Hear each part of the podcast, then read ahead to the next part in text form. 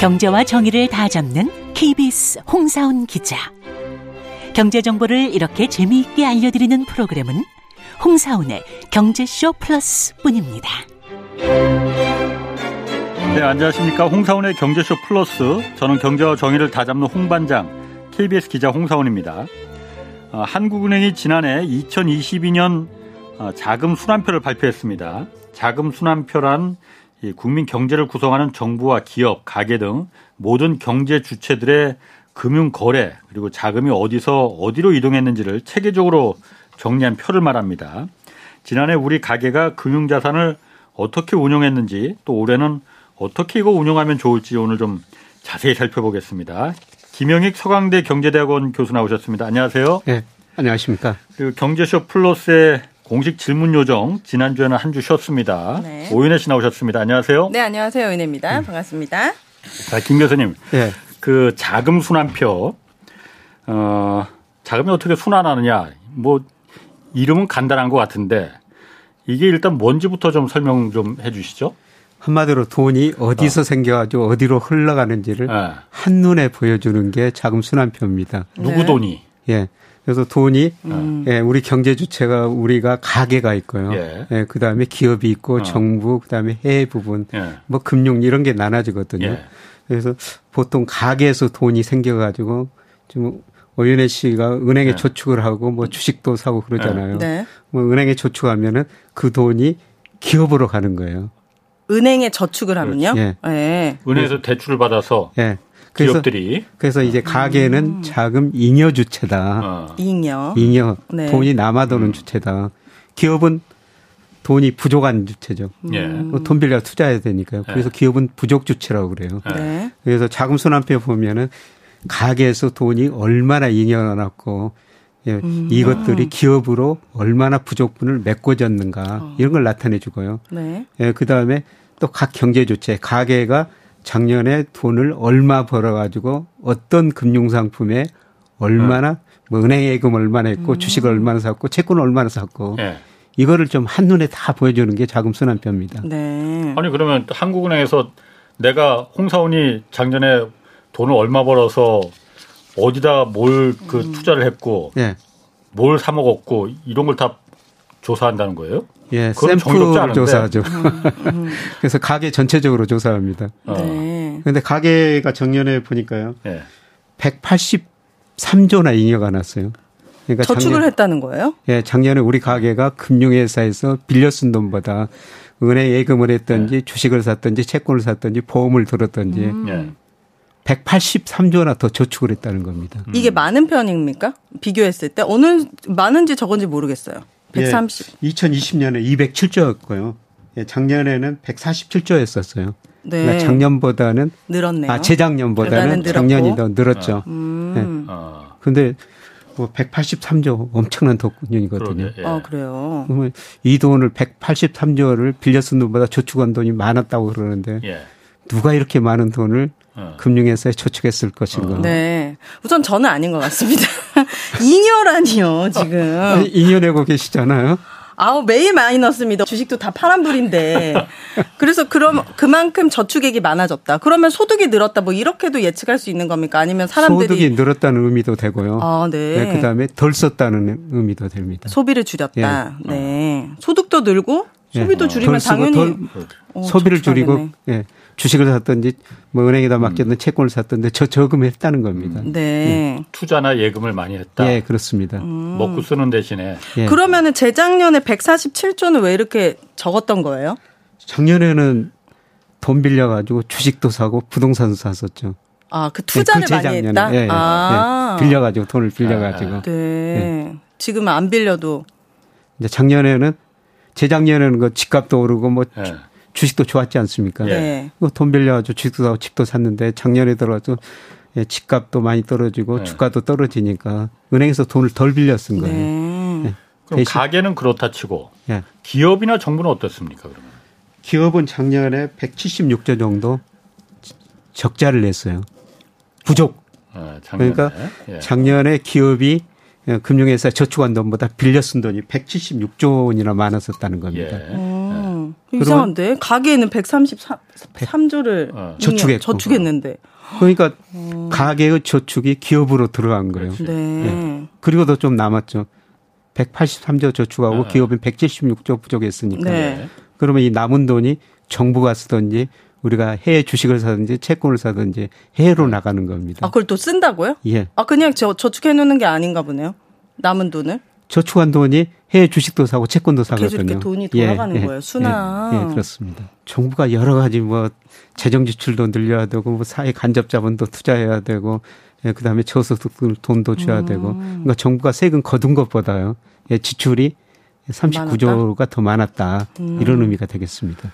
지금 우리가 그 항상 뭐그좀 뇌관이니 뭐 시한폭탄이 이런 그, 그 무시무시한 용어들 쓰지만 가계부채 그 언론에서 많이들 말하잖아요. 예. 그 자금 순환표 가계부채 내용도 나옵니까? 예. 어. 거기 보면은 우리 가계가 이제 금융 자산을 얼마나 가지고 음. 있고 금융 부채를 얼마나 가지고 음. 있느냐. 네. 여기 나오는데요.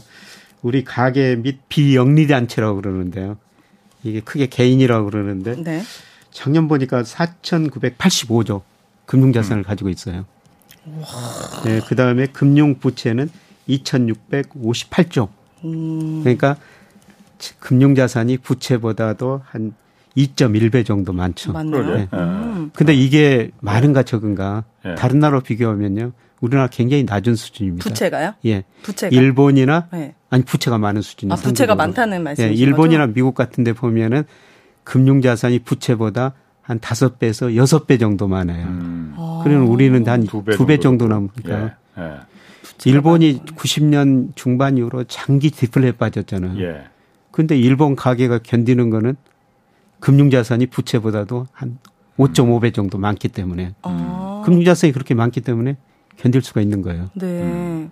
그런데 우리 침체 오면요. 예. 우리는 2배 정도밖에 안 되고 이것도 제가 보기에는 뭐 구체적으로 누가 얼마나 저축했고 뭐 소득별로는 안 나오지만요. 이것도 차별화가 굉장히 심화됐을 거예요. 네, 그럴 것 같아요. 뭐 제가 금융회사 다니다 보면은 뭐 2조인 가지고 있는 사람, 에? 뭐 5천억, 개인이요? 7천억. 예. 개인이요? 예. 오, 어. 진짜. 그런 사람들을 보게 어. 되거든요. 그런 사람은 어떻게 생겼어요? 예? 눈이 두 개일 겁니다. 코가 하나고, 그죠?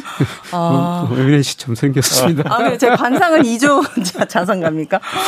개인이 2조 자산가. 예. 그런 분들 돈이 여기에 들어있는 거예요. 음. 아, 그러면 이게 평균치라고 하기엔 좀, 그러니까 평균치가 예. 이렇게 나온 거니까. 평균치는 평균치인데. 예, 합의죠, 합. 예. 우리나라 왜 이렇게 다른 나라에 비해 부채, 개인 부채 비율이 높은 겁니까? 우리나라가요. 왜 이렇게 비추채 비율이 높냐면 2020년부터 시작됐어요. 음. 그때 우리가 IMF 경제기를 겪으면서 금리가 일시적으로 20%가 넘었거든요. 그때 아, IMF 때요? 1997년에 97년에 네. IMF가 우리한테 고금리 천막을 했잖아요. 예, 예. 네, 그때 저는 IMF 처방이 지나치다. 예. 뭐 신문에 이렇게 칼럼 하나 쓴 적이 예. 있었습니다. 사실 금리 20% 넘게 올리고 많은 기업들이 예. 없어졌지 않습니까? 예. 은행 씨가 이제 은행에다 돈 맡기면 은행은 돈을 어떤 식으로 운용해 가지고 이자 원금까지 다시 은행 씨한테 내줘야 되거든요. 네.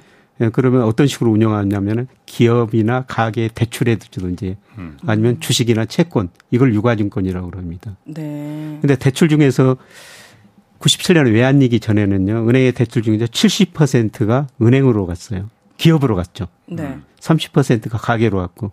근데 97년에 외환위기 가면서 우리 30대 재벌 중 11기가 해체됐거든요. 그렇죠. 네.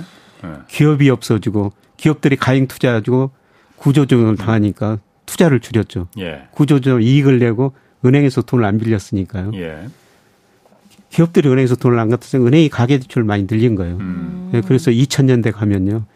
은행의 대출 중 기업 비중보다 가계 비중이 더 높아져 버리는 거예요. 음. 아, 다른 나라는 안 그러나 보네요. 미국이나 일본은 훨씬 기업에 대한 비중이 높은가 네, 기업의 보네요. 비중이 높죠. 네. 음. 그럼 그 당시에 어, 먼저 말씀하십시오. 네, 그러면서 이제 가계 부채가 거기서 급격히 늘어나 버린 거예요. 그렇군요. 네. 그럼 그 당시에 우리나라 기업들도 어쨌든 투자하려면 공장을 돌리고 기업을 돌리려면은 돈이 필요했을 텐데 네. 은행에서 대출 받지 않고 그러면 어디서 자금을 조달을 했어요? 자체적으로 이제 이익을 내게 되는 거죠. 구조조정하고 음. 없어질 기업은 다 없어져 버리고요. 예. 예. 음. 그 다음에 구조조정하고 이익을 내다 보니까 예. 그리고 투자를 가구보다 줄였어요. 예. 그러니까 97년 외환위기 이후에 우리나라의 가장 큰 특징은요. 우리 저축률보다 투자율이 낮아져 버렸거든요.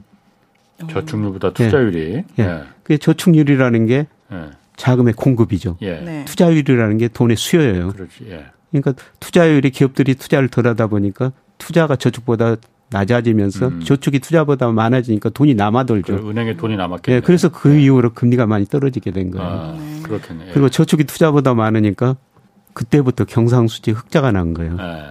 그래서 98년부터 우리 경상수지가 작년까지 보니까 1조 한 300억 달러 정도. 예. 우리 경상수지가 흑자 나 버렸거든요. 네. 그러면 우리가 이 경상수지 흑자 가지고 뭐 했느냐? 해외 직접 투자하고 네. 그다음에 미국 가서 다른 나라 가서 주식 사고 채권 샀습니다. 음. 예. 그러니까 해외 직접 투자해 놓으니까 배당금, 예. 예. 그다음에 음. 뭐 증권 사니까 이자, 채권 사니까 이자 배당이 계속 들어오고 있는 거죠. 예. 네. 음. 이거 좋은 거 아니에요? 그러면은? 좋은 그렇죠. 거죠. 네. 어. 일본이 되게 그게 선진국의 그 그, 그, 모습이에요? 그, 그 모습이 네.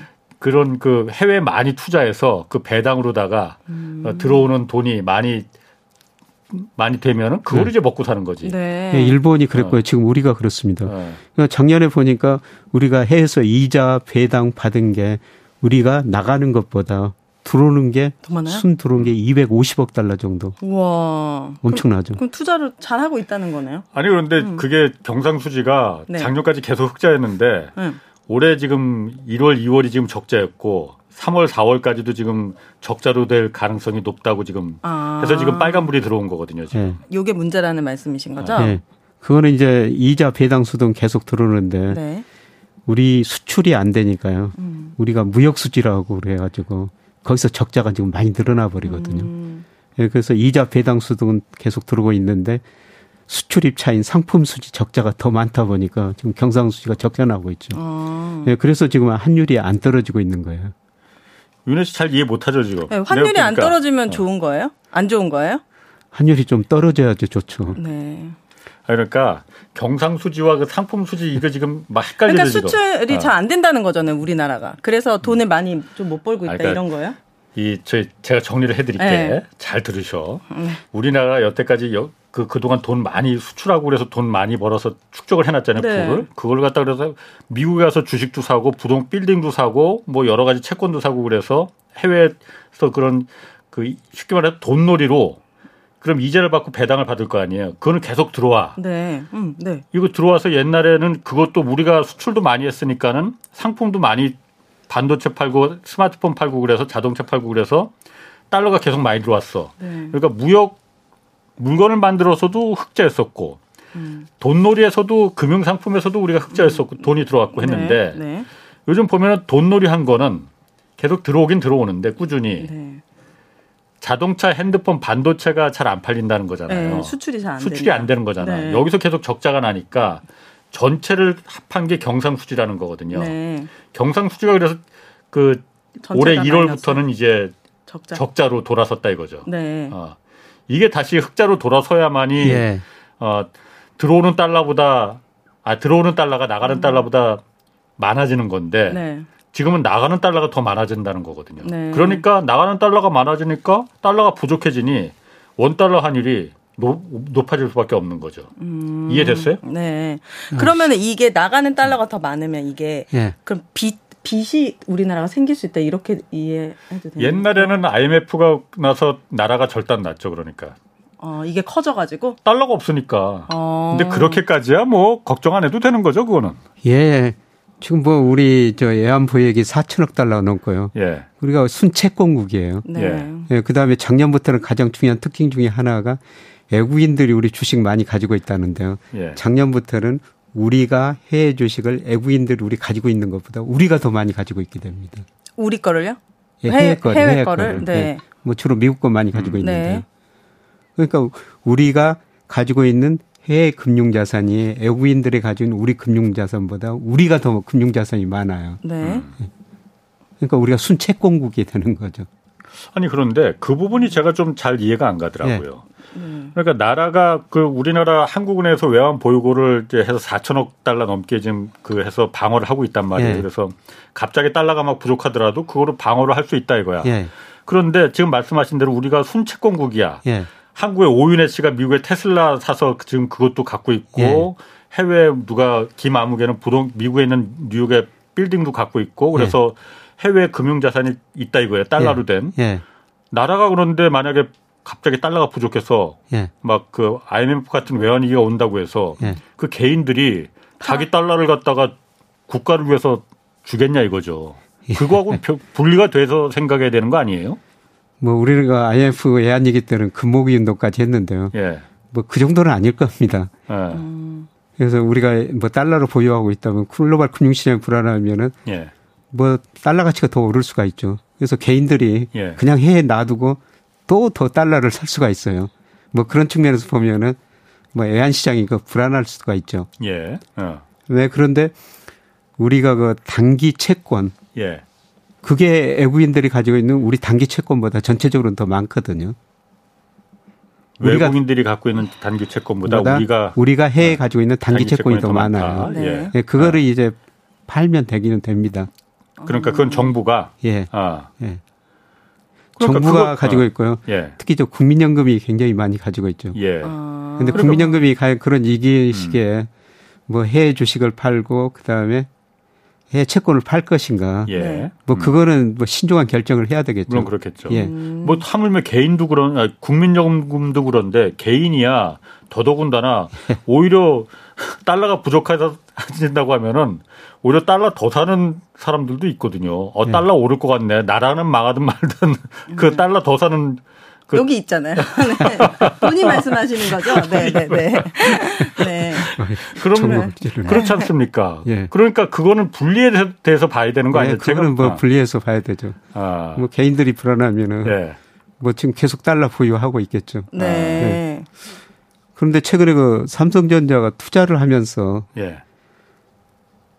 계열사에서 한 20조를 빌려서 투자를 했거든요. 그랬어요. 삼성전자가 네. 예정된 투자를 다 하는데 음. 근데 삼성전자 그 재무제표를 보면은 현금 네. 흐름표 보면은 뭐 단기 금융 상품까지 해가지고 120조가 넘거든요. 예. 와. 어. 그런데 왜 그렇게 돈 많은 삼성전자가 그러게. 계열사에서 돈을 빌려서 어.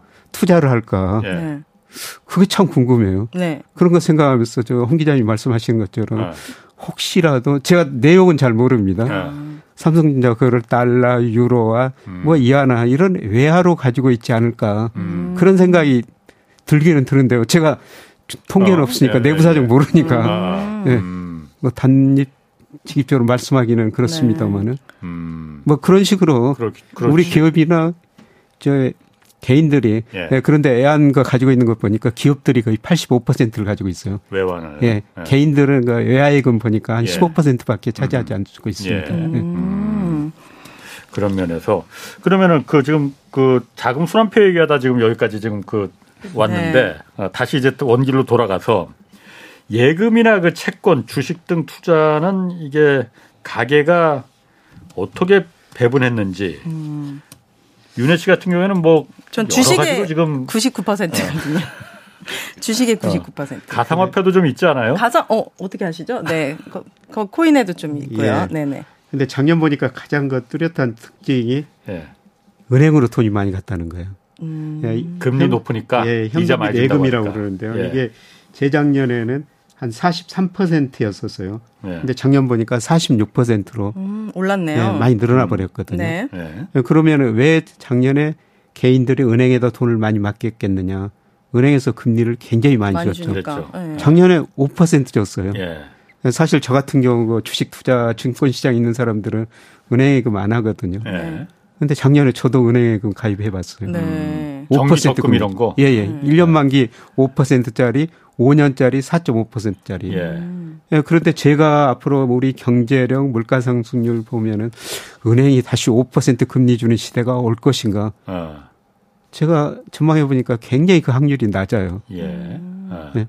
근데 그 5% 같은 금리가 최근에는 3.5%입니다. 네. 가장 높은 게. 네, 많이 내려갔죠. 네, 근데 조만간 그게 2%로 떨어질 더 거예요. 내려갑니까? 네. 음. 근데 어떻든 작년에는 은행 금리가 높으니까 돈이 은행으로 많이 몰렸죠. 네. 네 그리고 주식 비중은 많이 축소됐어요. 음. 주식 비중은 예, 2021년에 23% 작년에 20%까지 떨어졌습니다. 네. 그래서 은행예금 늘어나고 주식 비중은 은행예금 한 3% 포인트 늘어나고 주식 비중이 한 3% 정도 음.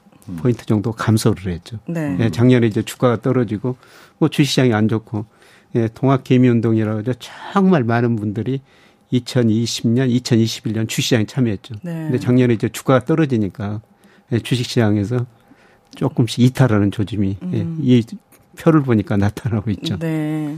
현명한 선택이네요. 그러면은 지금 그 은행 그 이자율이 많이 떨어졌으니까 예. 작년에 뭐 5%까지 준다고 하니까는 그렇게 예. 뭐돈 있는 사람들은 더 현금 뭉치 들고 은행 찾아가서 그 더 많은 이제 그 예. 돈이 돈을 번다고 예. 했지만은 올해는 그럼 이자가 많이 내려갔으니까 예. 올해는 그럼 다시 주식이나 뭐 다른 그 이 자산으로 배분이 더 될까요, 그러면은? 예. 근데 올해 이제 작은 변화, 흐름의 변화가 좀 있거든요. 작년에는 음. 은행으로만 들어갔는데 이게 네. 덜 들어가고 단기 부동자금이라고 그러는데요. 단기 상품이 좀 몰려 있어요. 음. 뭐저 증권회사이고 고객 애탁금이라고 그러는데 네. 주식을 사기 위해서 대기하는 자금이거든요. 네. 이게 작년 말에 한 47조 원이었는데 최근에 보니까 53조 정도 늘어났고요. 늘어났네요, 많이. 특히 MMF라고 있어요. 예, 예. 이거는 정말 초 단기 단기 자금이거든요. 예. 이게 작년 말에 한 150조 좀 넘었었는데 최근에 보니까 네. 195조까지 늘어나 버렸습니다. 음. 그러니까 이런 돈이 작년에는 은행 금리가 높으니까 은행으로 들어갔는데 네. 은행 금리가 떨어지니까 이제 단기 자금에 머물리면서 네. 어디가 수익률이 높은가. 음. 돈이라는 게 눈이 있어가지고 수익률 네. 높은 데로 이동하거든요. 네. 지금 이제 수익률 높은 데로 이동하려고 단기로? 대기하고 있는 거죠. 어. 이 대기 자금이 많이 늘어나고 있어요. 어. 그럼 장기보다는 단기 상품에 집중되어 있다는 말씀이죠? 그렇죠. 최근에는 이제 단기 쪽으로 자금이 많이 몰려들고요. 네. 이게 이제 주식시장이 좋다면 주식시장으로 가고 부동산 시장이 좋다면 부동산 시장으로 가고 음. 이렇게 이제 대기를 하고 있는 거죠. 음. 네. 그 한참 인플레이션 때문에 네. 금리 뭐 이나 못한다 말씀 어. 많이 하셨는데 왜 점점 계속 떨어지는 겁니까? 인플레가 잡힌 겁니까? 아, 그 시장 금리가 지금 은행 금리 내려가는 거, 네. 어, 그 부분은 김 교수님이 먼저 좀 얘기를 해주시고. 우선 금리가 궁, 왜냐하면 계속 작년까지만 어, 금리라는 게 정말 다양한 거. 시장 금리라고 있어요. 네. 예, 시장은 그 시장에서 결정하는 금리거든요. 예. 네, 그게 대표적으로 이제 정부에서 발행 국채 수익률이라고 그래요. 네. 이게 뭐 5년짜리, 3년짜리, 10년짜리도 있는데요. 그게 작년 10월에 10년짜리가 4.6%였어요. 네. 예, 그런데 최근에 3.2%까지 떨어졌거든요. 네. 그러면 4.6%였던 시장 금리가 왜3.2% 떨어졌느냐? 이 금리에는 미래의 경제 성장률하고 물가 상승률이 들어 있는 거예요. 아, 네. 그러니까 금리가 떨어졌다는 것은 채권 시장이 기대하기를 앞으로 경제 성장률이 떨어질 것이다. 물가 상승률도 낮아질 것이다. 아. 네. 그래서 시장 금리가 떨어진 거죠. 네. 시장 금리가 떨어지니까 뭐 은행이 발행하는 채권 금리도 떨어지거든요. 그러면 은행이 자금을 조달해가지고 빌려줘야 되는데 자금 조달 비용이 낮아지는 거예요. 아 금리가 낮아져서요? 예. 네. 금리가 빌려오는 금리가 빌려오는 금리가 낮아지니까 네. 대출 금리도 낮아지죠. 네. 그래서 최근에 시장 금리가 먼저 떨어지고 은행 예금 금리, 대출 금리도 떨어지고 있고요. 네. 이제 마지막으로 기준 금리예요. 기준 금리요? 예, 기준 금리라는 것은 이제 한국은행에서 결정하거든요. 네. 근데 이거는 항상 후행합니다. 시장금리, 은행금리 떨어지고 나서 그 다음에 기준금리가 떨어지거든요. 네. 네. 그래서 뭐 시장금리, 은행금리 이런 거 떨어진 거 보니까 아마 빠르면 올 4분기에 한국은행이 기준금리를 인하할 가능성이 상당히 높습니다. 음. 네. 빠르면 올 4분기에. 예. 그러니까 아직도 몇 달 남은 한참 남은 거잖아요. 그러면은 사실 지금 아까 윤혜 씨가 말한 대로 어 기준금리가 지금 아직 그 빠르면 올 4분 몇 달 뒤에나 지금 떨어질 인하할 거를 지금 생각하고 있는데 은행들 뭐 하나은행이니 뭐 그 국민은행이 이런 데 가보면 지금 예금 작년에 5% 정도 지금 3% 주고 네. 막 예, 예. 대출 금리도 굉장히 많이 떨어졌잖아요. 예, 예. 주택담보대출 금리도 굉장히 낮아졌잖아요. 예, 예. 이게 그냥 시장 금리만 그러니까 아까 말씀하신 대로 10년 국채물 이런 시장 금리, 시장 금리가 떨어져서 그런 거냐? 아니면은 사실 요즘 금융당국에서 금, 금융감독원장이 계속 은행들 돌면서 네. 가서 상생금융 외치면서 이제 금리 내리라고 압박을 예. 압박을 하는지 모르겠지만 하여튼 은행만 갔다면 그 은행이 알아서 금리를 또 내리더라고요. 예, 예. 그래서 이, 이, 부분에 대해서도 하, 이게 정책 금리하고 한국은행이 통화 정책하고 역행하는 거 아니냐 그래서 엇박자가 나는 거 아니냐 그런 예. 우려도 있었단 말이에요. 예.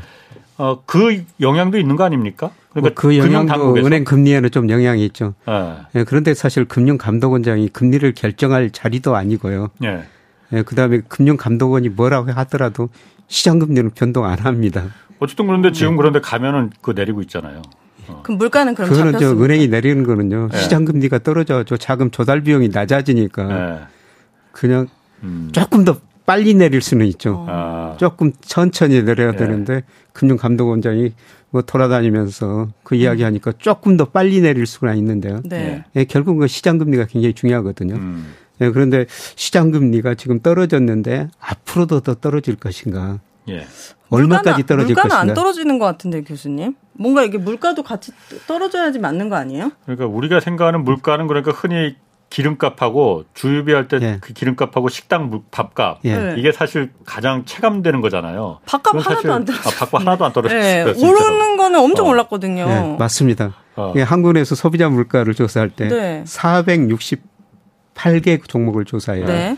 근데 지금 윤혜 씨가 말하는 거 음식료 네. 이거는 비중이 한 13% 정도 차지하고 있습니다. 네. 전체 소비자 물가를 작성할 때요. 음. 그러면 우리 소비자? 물가가 네. 예, 작년 뭐 7월에 6.3% 상승했는데 전년 동월 대비 지금 올 3월에 3. 4.2%로 낮아졌거든요. 예. 아, 그럼 뭐가 떨어지냐? 뭐가 공산품 가격이요. 공산품이요? 예. 지금 우리나라 기업들이 가지고 있는 예. 재고율 물건 파는 거에 비해서 재고가요. 98년 외환위기 이후 가장 높습니다. 아, 재고가 많아요? 예, 재고가 많으니까 기업들이 떨이 싸게 할 수밖에 없죠. 싸게 할 수밖에 없죠. 그러니까 뭐 이렇게 펜 이런 거 싸다 이거예요? 예. 어, 순대국은 비싼데. 네, 순대국은 비싼데. 어, 지금 순대국이 싸져야 되는데. 예. 이거 그러니까 서민들 입장에서는 그러니까 우리 이거 체감 물가하고 한국에서 발표하는 그 소비자 물가 지수하고 네. 많이 차이가 있죠. 괴리가 어. 큽니다. 근데 통계청에서 발표할 때 음. 체감 물가도 따로 발표해요. 아, 네. 뭐 신선 식품이든지 음. 뭐 이런 물가 지수를 과일, 채소 이런 예, 것들 따로 작성하거든요. 네. 뭐 그거는 전체보다는 아직도 높죠. 높아요. 네, 그래서 우리 맞아요. 주부들께서 네. 무슨 물가 상승이 낮아지느냐 그러니까. 못 느끼고 있습니다. 네, 못 느끼고 있죠. 네. 음. 그러니까 기, 그 근원 물가라는 거 있잖아요. 그러니까 네. 우리가 그 어떻게 해볼 수 없는 에너지나 예, 식료품, 음, 예. 그 곡물 가격 이런 예. 거는 우리가 어떻게 해, 요거 빼고 예. 요거 뺀 게 이제 근원 물가라는 거잖아요. 예, 예. 이걸 합친 게 이제 그냥 전체 소비자 물가고 소비자 물가는 이렇게 내려가더라도 요거 뺀 석유 기름값하고 곡물값 이거 뺀 네. 그놈 소비자 물가는 많이 안 떨어지잖아요. 그게 그거에 천천히 떨어지고 있죠. 그러니까 사실 그게 빨리 떨어져야지 네. 예, 체감이 체감도 되는데 네. 그거는 미국이나 우리나라라 지금도 상당히 높고요. 그게 너무 서서히 떨어지는 거예요. 음. 네. 그러니까 역으로 말하면은 그러면은 소비자 물가가 지금 아까 6%대에서 4%대까지 이렇게 떨어진 거는 네. 석유값이 내려갔잖아요. 예. 100달러 뭐 그때 온, 뭐 120달러까지 막 가다가 예. 지금 80, 60달러까지 내려갔다가 예. 80달러까지 다시 조금 올라간 예. 거잖아요. 예. 석유값 내려간 게 가장 큰 원인 아니겠나. 예, 그렇죠. 나머지는 그럼 아까 말한 대로 순대국 값이나 막걸리 값은 그냥 그 있는 거 아닌가. 예. 그래서 요새 그 중국집 같은 데 가면은 뭐 짜장면 뭐 어떤 음식이 9천 원인데 만 원을 올렸잖아요. 맞아요. 예. 근데 9천 원은 다시는 안 떨어질 거예요. 그러니까 떨어지기 힘들대. 예. 이게 이제 만천 원을 올라가려면 어떤 계기가 또 있어야 된다는 거죠. 음. 뭐 국제 유가가 많이 올라가 가지고 임금이 많이 올라가지고 예. 음. 비용이 많이 올라가면 기업들이 물가를 한 번 더 올릴 수밖에 음. 없죠. 네. 예, 그런데 지금은 한 번 올리고 지켜보는 단계라는 겁니다. 아. 예, 그리고 이런 상황에서 아까 말씀드렸습니다마는 뭐 제조업 같은데 재고가 너무 많으니까요. 네. 뭐 아까 말씀하신 것 떨이를 할 수밖에 없는 상황이라는 겁니다. 음. 그래서 우리나라 기업들이 예, 어. 가동률을 많이 낮추고 있거든요. 예. 생산을 줄이고 있어요. 네. 재고를 줄이려고. 예. 예. 그, 그 나라의 물가가 높다 낮다는 그 개인의 소득을 기준으로 하는 거잖아요. 안 그래요? 음. 소득이 높으면은, 그러니까 뭐 북유럽 이런 데 소득이 높아서 물가가 높고 뭐 이렇게 이해가 되는데 우리나라의 물가가 예. 뭐 GDP라고 하나요? 음. 그거에 봤을 때도 높은 편입니까? 우리나라 물가가 뭐 도시별로 가끔 거 비교하는데 뭐 서울 같은 경우 뭐 높은 수준으로 나오고 있죠. 저는 진짜 높다고 생각해요. 제가 너무 세상 물정 카페 가도 막 케이크 어. 8천 원 이러니까 어. 저희 남편은 이런 지가 몇 년인데 세상 물정 어. 모른다는데 예. 진짜 높다고 느껴지거든요. 예. 그래서 최근에 그 맞죠? 저도 뭐 일본 같은 데 가보면은 과거에는 일본 물가가 높았거든요. 네. 근데 일본 음식점에 가보면은 오히려 뭐 오히려 우리보다도 싼 네. 느낌이 들어요. 네. 그래서 굉장히 서울은 특히 되게 소득 대비 물가가 높아졌다는 느낌을 지울 수가 없습니다. 네. 집값도 그렇고. 집값은 특히 높죠. 그죠? 네. 음. 일본 같은 경우에는 그 환율 차이도 좀 있는 거 아니에요? 그러니까 엔, 일본이 엔저를 계속 그 하면서 예. 돈가스 값이 옛날에 비해서 지금 우리가 상당히 좀 싸게 느껴지는 거 아닌가? 예. 예. 아, 그 그런 환율 차이도 있죠. 예. 음.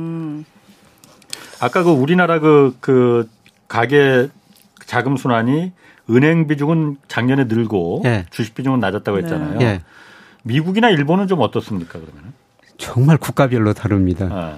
저 미국 사람들은요 예. 주식을 51%나 가지고 있어요. 네, 거긴 자동 뭐 퇴직연금 이런데 저축한다면서요. 그러니까 개인이 직접 투자하는 거하고 다 그런 윤혜 씨가 말한 그 퇴직연금 이런데 예, 다 그런 게 포함 거죠. 기업이 거죠? 예, 아. 기업이 직접 주식 산 거나 그다음에 예. 간접적으로 펀드 같은 거 맡긴 거. 음. 네, 그런데 2021년에는 54%까지 갔어요. 네. 작년 말에 51% 떨어졌는데요. 네. 그런데 미국 가계 장기 평균 주식 비중이 한 43%입니다. 음. 그러면 가급 평균에 비해서도 미국 높네. 가계 자산 주식 비중이 높다는 거죠. 네. 이런 걸 보면은 미국 가계가 주식 비중을 줄이든지 아니면 주가가 더 떨어져야 돼요.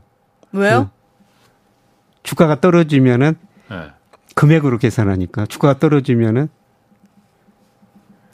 미국 가계 가지고 있는 주식 비중이 축소되는 거죠. 아, 예. 이게 예. 높기 때문에. 예, 예. 음. 근데 일본 사람들은요. 예. 은행예금을 54%나 가지고 있습니다. 아유, 그런 느낌이에요, 네. 일본 사람. 우리의 46% 정도 된다고 안정적인 걸 좋아할 것 네. 같아요. 뭐 일본에 최근에는 저 일본 물가 올랐지만은 예, 그동안 일본이 그 디플레이션이라고 그랬지 않습니까? 예. 이 물가 상승률이 마이너스니까 은행 금리 0%거든요. 근데도 여기다 넣어놓는다고요? 예. 54%를? 물가가 떨어지니까 그동안 물가가 떨어졌으니까 음. 실질 금융자산 가격은 음. 올라가는 거죠. 물가가 떨어진 만큼. 어. 은행에 그 이자가 없어도 네. 이자가 없어도 물가가 떨어지니까 볼펜이 100원 했던 게 50원이 돼 버리니까. 대박. 네. 그 그래요. 네, 그리고 인구 어. 고령화 때문에 그래요. 일본 사람들이 평균 상속 발린 연령이 한 67세 정도 된다는 겁니다. 어. 네. 그러니까 인구 고령화 때문에 인구가 나이가 들면 사람들이 주식 채권 투자 안 하거든요. 그쵸. 그냥 네. 은행에다가 뭐 미래도 불확실하고 안정성을 제일 추구하죠. 네. 음. 그래서 일본 사람들은 미국과 정반대죠. 54%는 은행에다 맡기고 주식은 14%밖에 안 돼요. 진짜 안 하네요. 네, 우리 20%라고 그랬는데 네. 일본 사람들은 우리보다도 주식을 더 안 하죠. 네. 네. 근데 왜 그러냐면요. 과거에는 일본 사람들도 한 20, 30% 주식을 가지고 있었는데요. 예, 그런데 예, 89년에 일본의 주식시장에서 엄청난 거품이 발생했다가 90년대 음. 금리 올리면서 거품이 붕괴돼 버리거든요. 네. 그리고 장기 동안 주가가 계속 떨어져 버린 거예요. 음. 3만 9천까지 갔던 니케이 225라고 일본의 대표적인 주가 지수인데요. 3만 9천 갔다가 그게 7천까지 떨어져 버립니다. 7천까지요? 네. 그러니까 이렇게 주가가 떨어져 버리니까 오랫동안 떨어지니까 일본 사람들이 주식 투자 안 하죠. 지금은 몇인데요? 지금은 한 12,000? 아. 뭐이 정도 되고 있습니다. 그럼 무서워서 할 수가 없겠네요. 예, 예. 음. 근데 우리나라는 주식을 좀 계속 투자하는 게 맞습니까? 왜냐면 금리 이제 음. 계속 오르니까 주식 다 빼라. 예. 이렇게 말씀하시고 금리 지금 또 다시 떨어지잖아요. 예. 그러면 또 주식이 어. 매력적인 투자처가 되는 거 아닙니까? 저처럼 단순한 원래 그렇죠. 아니, 아니 그, 그 맞아요. 단순하지 않아. 그 경기가 침체되면 오히려 금리를 정부에서 내릴 거니까 네. 지금이 주식에 들어갈 타이밍이다. 이렇게 분석하는 그 기관들도 있어요. 어. 그러니까 경기가 침체되는데 네. 그렇게 어떤 어떤 생각하면 그 어, 주식하면 안 되겠네라고 생각하지만은 네. 정부가 금리를 그럼 인하해 줄 거 아니냐 한국은행이 음. 이 생각 때문에 지금 그러면 그러니까요. 다시 돈이 풀릴 거니까 그러면 주식시장이 다시 올라가겠네. 네. 저도 뭐 지난 2년 동안은 뭐 닥터 둠이란 별명을 얻었습니다. 맨날 주가 떨어진다고 그랬어요. 그러니까 올해 무섭다고 했는데 생각보다 네. 지금. 근데 네. 아니 제가 올해 들어서는 계속 주식 사라고 권유하고 있습니다. 아, 네. 예. 왜 그러냐면은 이제 제가 뭐 평가하는 지표들이 있거든요. 우리가 명목 GDP에서 주가가 코스피가 가대평가됐느냐, 그 다음에 음. M2라고 강의 통화 유동성이라는 지표가 있어요. 그에 대해서 가대평가됐느냐, 네. 그 다음에 우리가 일평균 수출에 비해서 가대평가냐, 가소평가됐냐. 뭐 2021년에는요, 이런 경제 지표에 비해서 20, 30% 코스피 주가 지수가 한 20, 30% 가대평가됐었어요. 어, 거품이 있었다. 예. 네. 그런데 주가 지수 3,300이 넘었던 게 한때 2,135까지 뭐 올 연초에도 2,180까지 떨어지다가 지금 2,500이 좀 넘었는데요. 오, 네.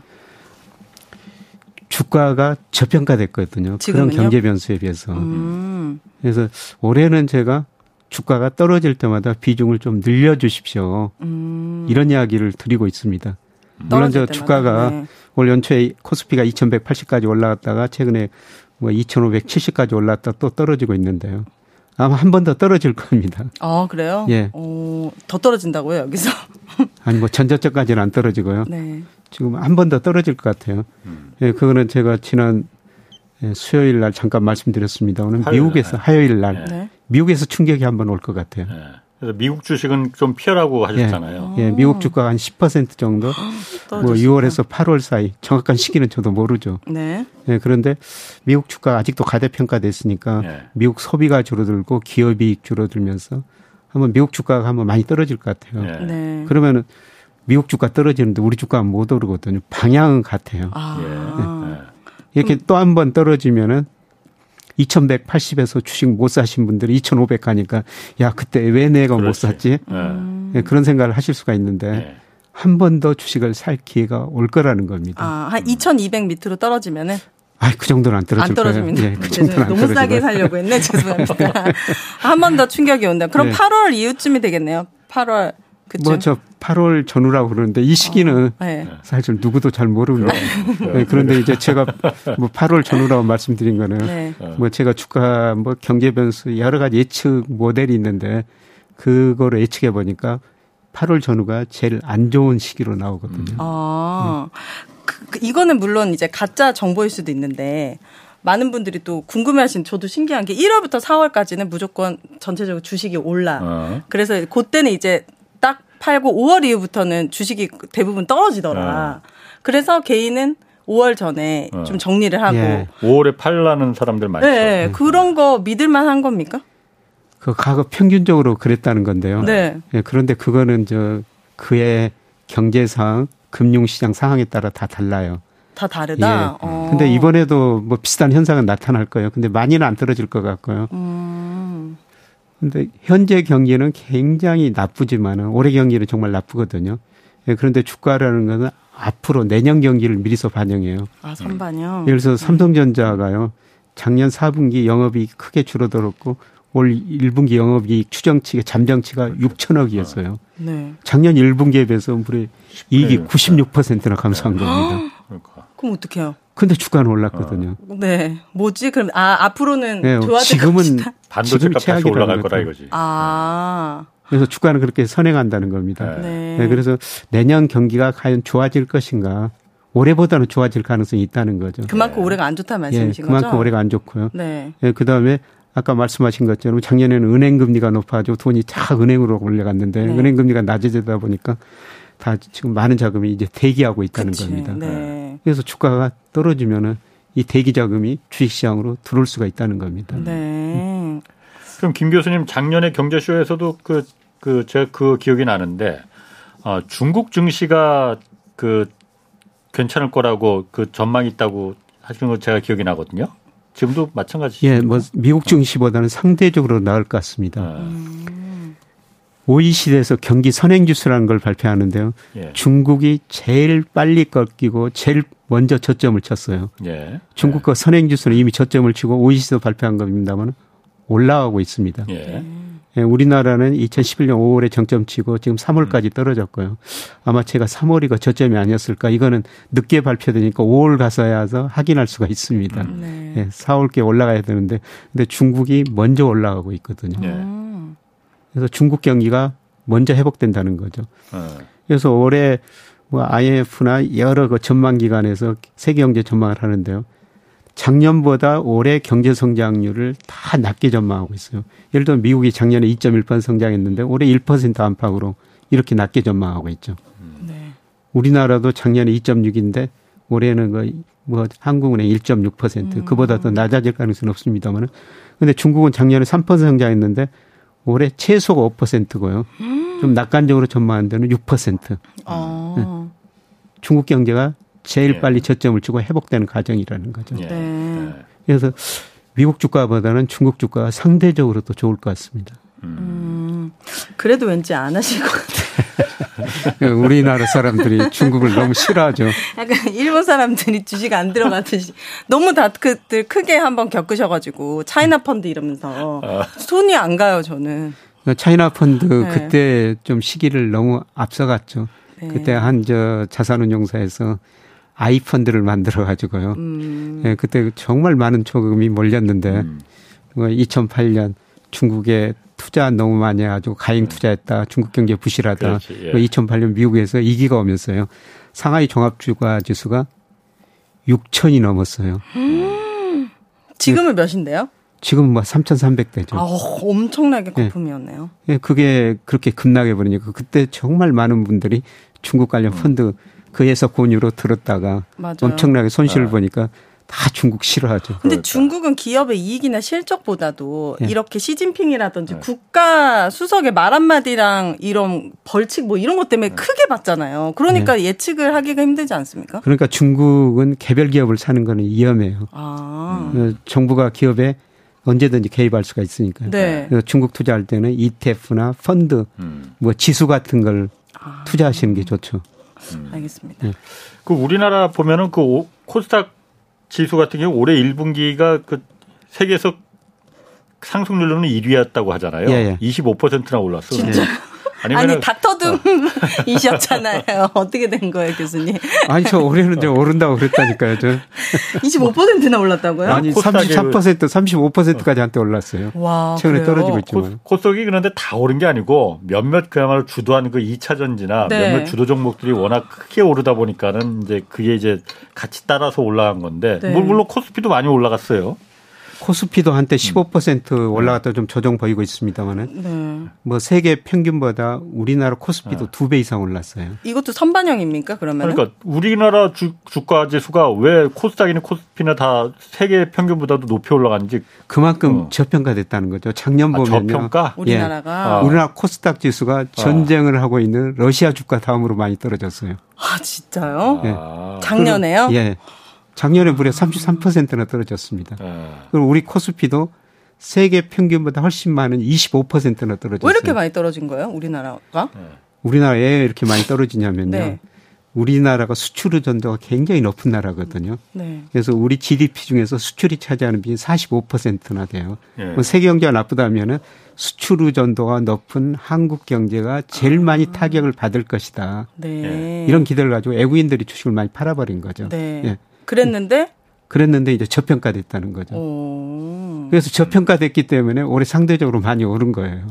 네. 이유가 딱 그거예요. 그러면은 그냥 워낙 쌌기 때문에 올, 올 제자리를 찾아가는 과정이고요.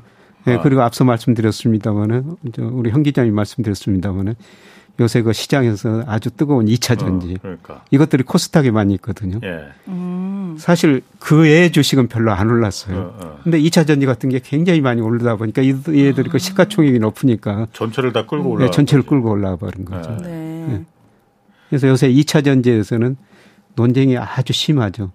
일부에서는 아직도 저평가됐다. 네. 또 일부에서는 증권사 리서센터에서 매도 보고서는 거의 안 내거든요. 네. 근데 일부 종목에서 매도 보고서가 어. 나왔어요. 팔라고. 어머, 어머. 네, 가대평가됐다고. 네. 아니, 그것 때문에 그 놀, 요즘 그 논란이? 투자자들 간에서 네. 막그 증권사 찾아다니고 막 지금. 아, 그래요? 근데 그런 거는 수치로 예를 들어서 어느 정도 주문이 됐고 어느 정도 수출 예정이다 하면 그 기업의 이익을 예측할 수 있, 잖아요 주가나. 그러니까 기업 이익을 예측하고 네. 그런 저 매도 자료를 냈는데 또 다른 전문가들이 보기에는 그 전제 조건이 잘못돼 있다. 어. 아. 2차 전지가 앞으로 얼마나 커질 건데 지금 네. 니들이 뭘 하냐 음. 이거지 그러니까. 네. 그러니까 쉽게 말씀드려서 미국 이거 지금 전체 전기차에서 아 자동차에서 전기차 그 시장 점유율을 판매가 한7% 올해 된다는 거거든요. 근데 미국 정부가 2032년 가면은 67%로 늘려라. 와. 네. 그리고 세계 전 세계 전기차 침투율이라고 그러는데요. 전세 자동차 중에 전기차가 차지하는 비중인데 그게 이제 10% 넘었어요. 근데 전 세계가 전부 뭐 지구를 가자, 전부 전기차로 가자고 그러지 않습니까? 네. 그래서 아직 90%나 남아 있다는 음, 거죠. 음. 네, 그래서 이거는 무조건 성장 산업이다. 음. 음. 예, 그렇게 이제 주장하는 사람이 있고요. 그 다음에 이렇게 매도 보고서 낸 데는 성장 산업은 맞는데 주가가 단기적으로 너무 많이 음, 성장성을 너무 많이 평가해 버렸다. 네. 예. 그래서 떨어질 수 있다.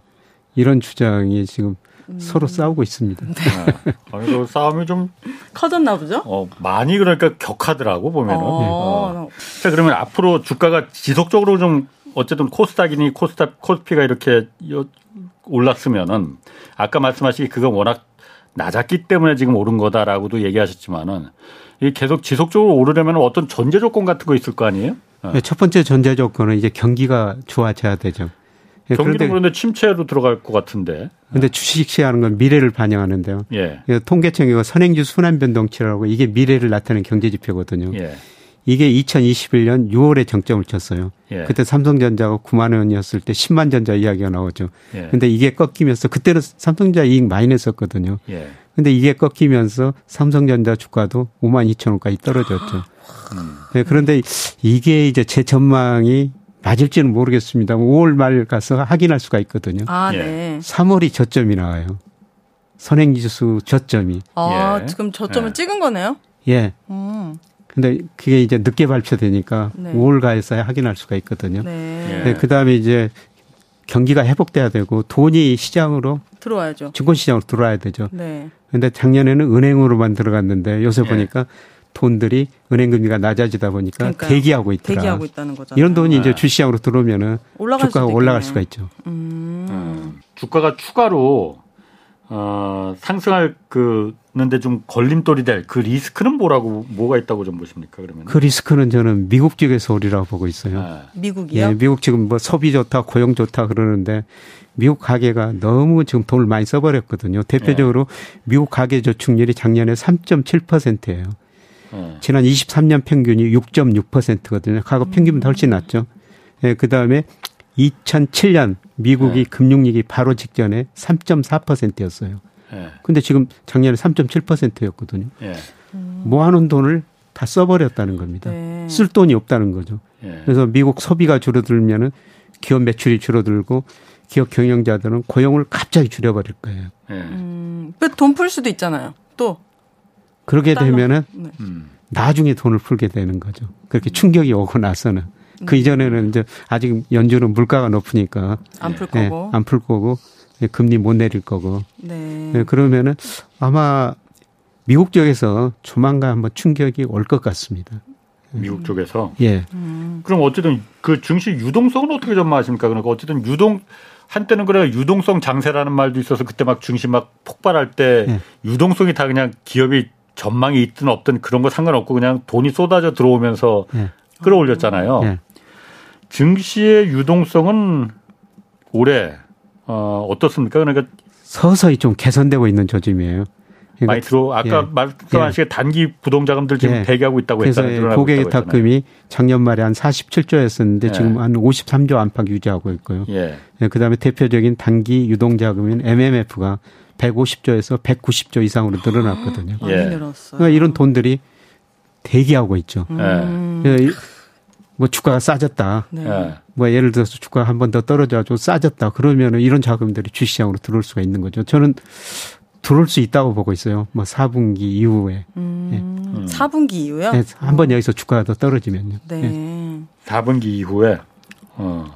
개인 투자자들은 요거를 참고하셔가지고 아직 안 들어가신 분들은 음. 그때 들어가면 좋겠네요. 조금씩 조금씩 계속 그 주식 비중이 이거 20% 낮다고 말씀을 드렸습니다. 네. 네. 늘릴까요?